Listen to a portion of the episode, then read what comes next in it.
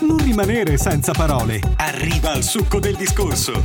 La spremuta di Nick De Vita. News, curiosità e trend topic più discussi del momento. Accuratamente selezionati, raccolti e spremuti per voi in pochi minuti. Questa è La Spremuta, un podcast di Nick De Vita.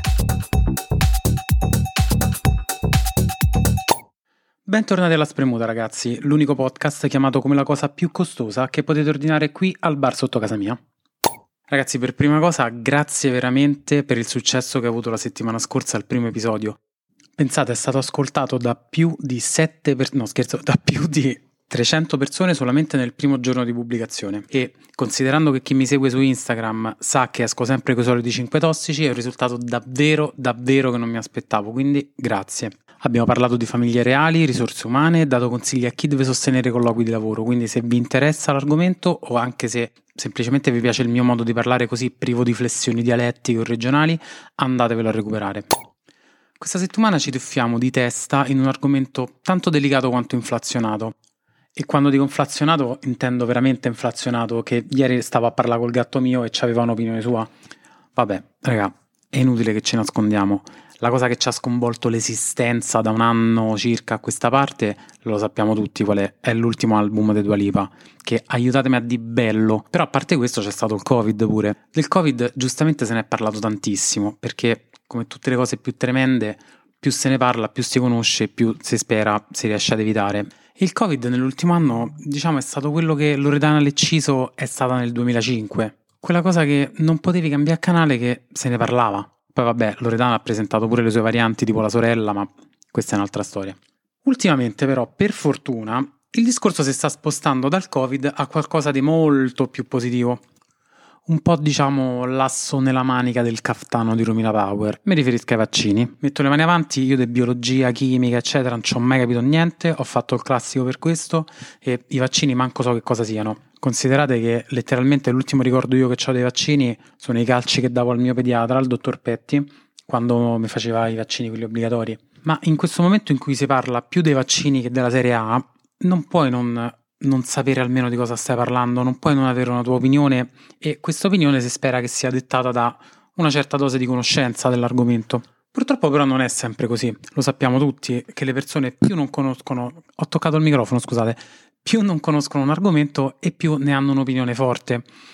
Se volete conferma di questo, io vi invito ad andare nei commenti della pagina Facebook del Ministero della Salute della vostra regione. Come direbbe Nicole Minetti nelle intercettazioni del Rubygate, ne vedi di ogni. Vi giuro, non vedevo così tanta violenza non, boh, da Pulp Fiction.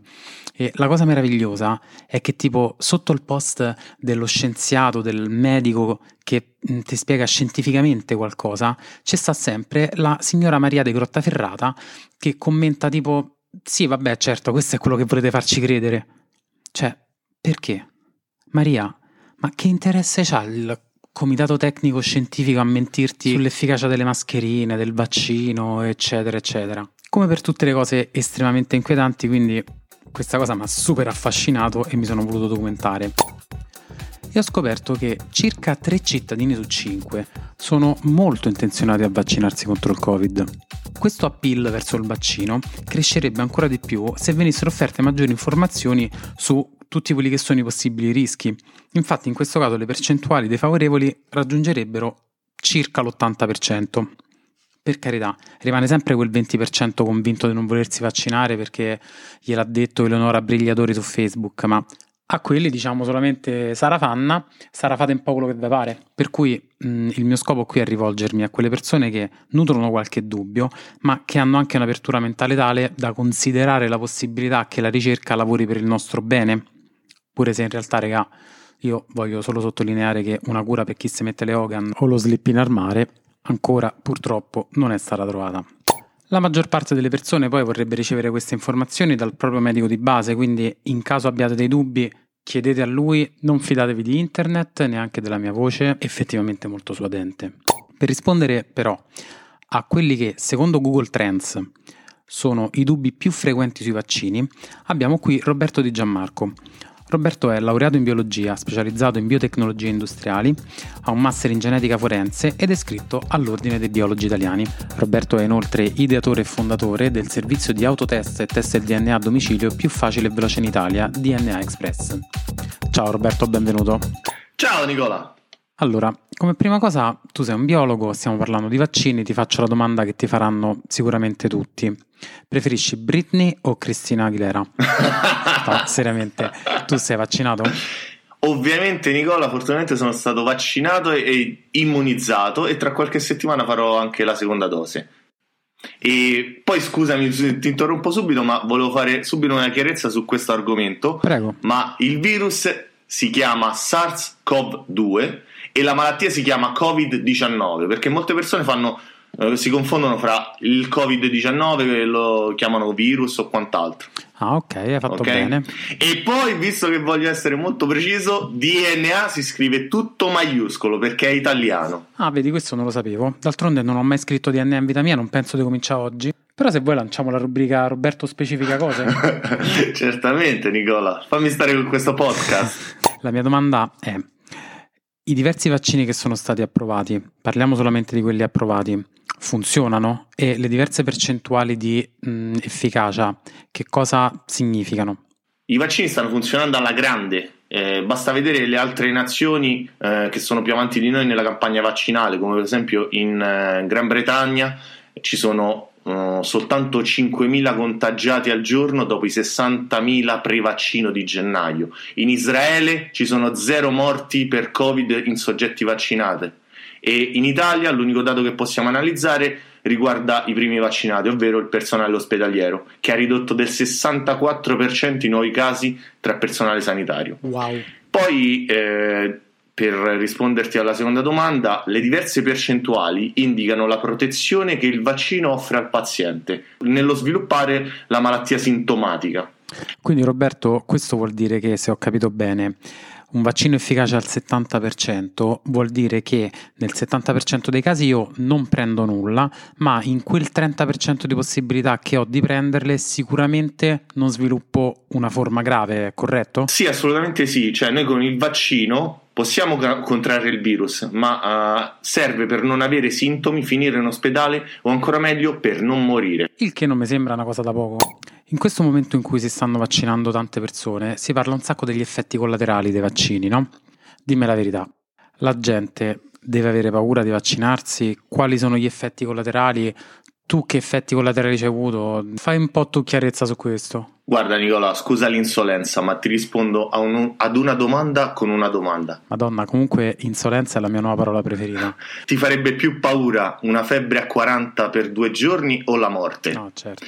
Perché ovviamente ci sono mal di testa, dolori muscolari, giramenti di testa e febbre per qualche giorno. Direi così, mi contraddicimi, è un giusto compromesso per poter tornare ad abbracciarsi liberamente, no? Assolutamente sono d'accordo con te, non vediamo tutti l'ora di ricominciare ad abbracciarci, eccetera. E un'altra cosa che si dice molto su Facebook è che questo vaccino modifichi il DNA. È vero questo Roberto? Può succedere? Me lo modifica? Allora, mh, questa domanda che potrà sembrare lecita ai non addetti ai lavori è veramente di una comicità singolare perché ha aperto almeno una volta nella vita un libro di biologia.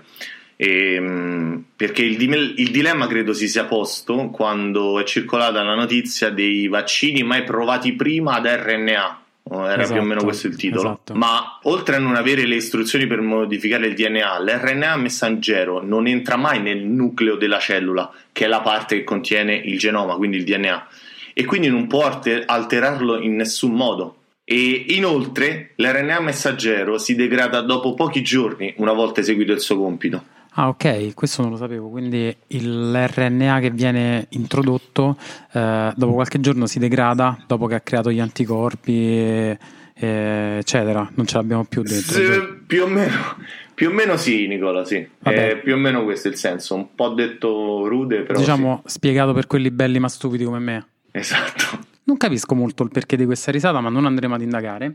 Ed è comunque di questa settimana l'argomento AstraZeneca. Inizialmente, soprattutto dalla stampa, era stato indicato come un vaccino killer, portando al blocco delle vaccinazioni, mentre poi l'EMA e l'AIFA lo hanno di nuovo dichiarato sicuro facendo ricominciare la campagna vaccinale. Cosa ne pensi? Guarda Nicola, ti devo dare una triste notizia il 100% delle persone che respira ossigeno morirà un giorno. Olè, tappo di bottiglia? Guarda, ti faccio questa battuta un po' macabra per farti capire come stanno ragionando la maggior parte delle persone. Okay. In Inghilterra, su 11 milioni di somministrazioni, ci sono stati 45 eventi di trombosi, ovvero gli stessi che si registrano ogni anno tra i non vaccinati. La campagna vaccinale era già in ritardo prima di questo blocco.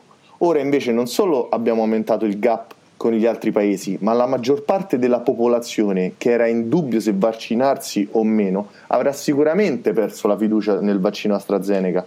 Questo è un disastro. In Italia sono morti 102.000 persone da inizio pandemia ed ora in piena terza ondata stanno morendo 400 persone al giorno per Covid. Che poi il generale Figliuolo proprio qualche giorno fa ha detto se qualcuno non vuole vaccinarsi, pace, lo faremo col primo che passa. Io spero vivamente che sia la realtà dei fatti, perché conosco decine di persone che si vaccinerebbero subito. Assolutamente, no, che poi parlando del generale figliuolo io ho un problema mentale, perché tutte le volte che un titolo di giornale riporta una sua dichiarazione, mi immagino sempre tipo il buon padre di famiglia, perché so sempre cose tipo figliuolo, servono più vaccini entro fine mese, cioè sembra tipo sì, i campioni, porta più AstraZeneca. Ok Roberto, l'ultima domanda molto frequente è se non sappiamo per quanto tempo durerà l'immunità data dal vaccino e se non siamo sicuri che il vaccino impedisca la trasmissione da parte dei vaccinati verso coloro che non sono vaccinati, perché dovremmo comunque farlo? Perché dobbiamo vincere questa dannata guerra contro la Covid-19. Più persone si vaccinano, meno persone finiranno in ospedale, gravando sulle terapie intensive, meno persone contrarranno la malattia, diminuiranno le possibilità di contagio. E raggiunto il 70-80% della popolazione vaccinata avremo l'immunità di gregge Grazie mille Roberto. Grazie a te Nicola di avermi invitato. E soprattutto grazie perché dopo questa spiegazione alla signora Maria di Grottaferrata o chi per lei potremo tranquillamente rispondere Maria, siedite che ti spiego un paio di cose. Ragazzi, la spremuta di questa settimana finisce qui. Grazie a tutti per averci ascoltato. Se vi è piaciuta questa puntata, seguite la Spremuta sulle vostre piattaforme di streaming e vi ricordo che trovate la Spremuta su Facebook, su Instagram, at la Spremuta Podcast, sul sito www.laspremuta.it e se volete contattarmi fatelo alla spremutapodcast.gmail.com Dal vostro nuovo podcast preferito è tutto. Come direbbe sempre Nicole Minetti. Ciao amiche chips! Questa è La Spremuta, un podcast di Nick De Vita.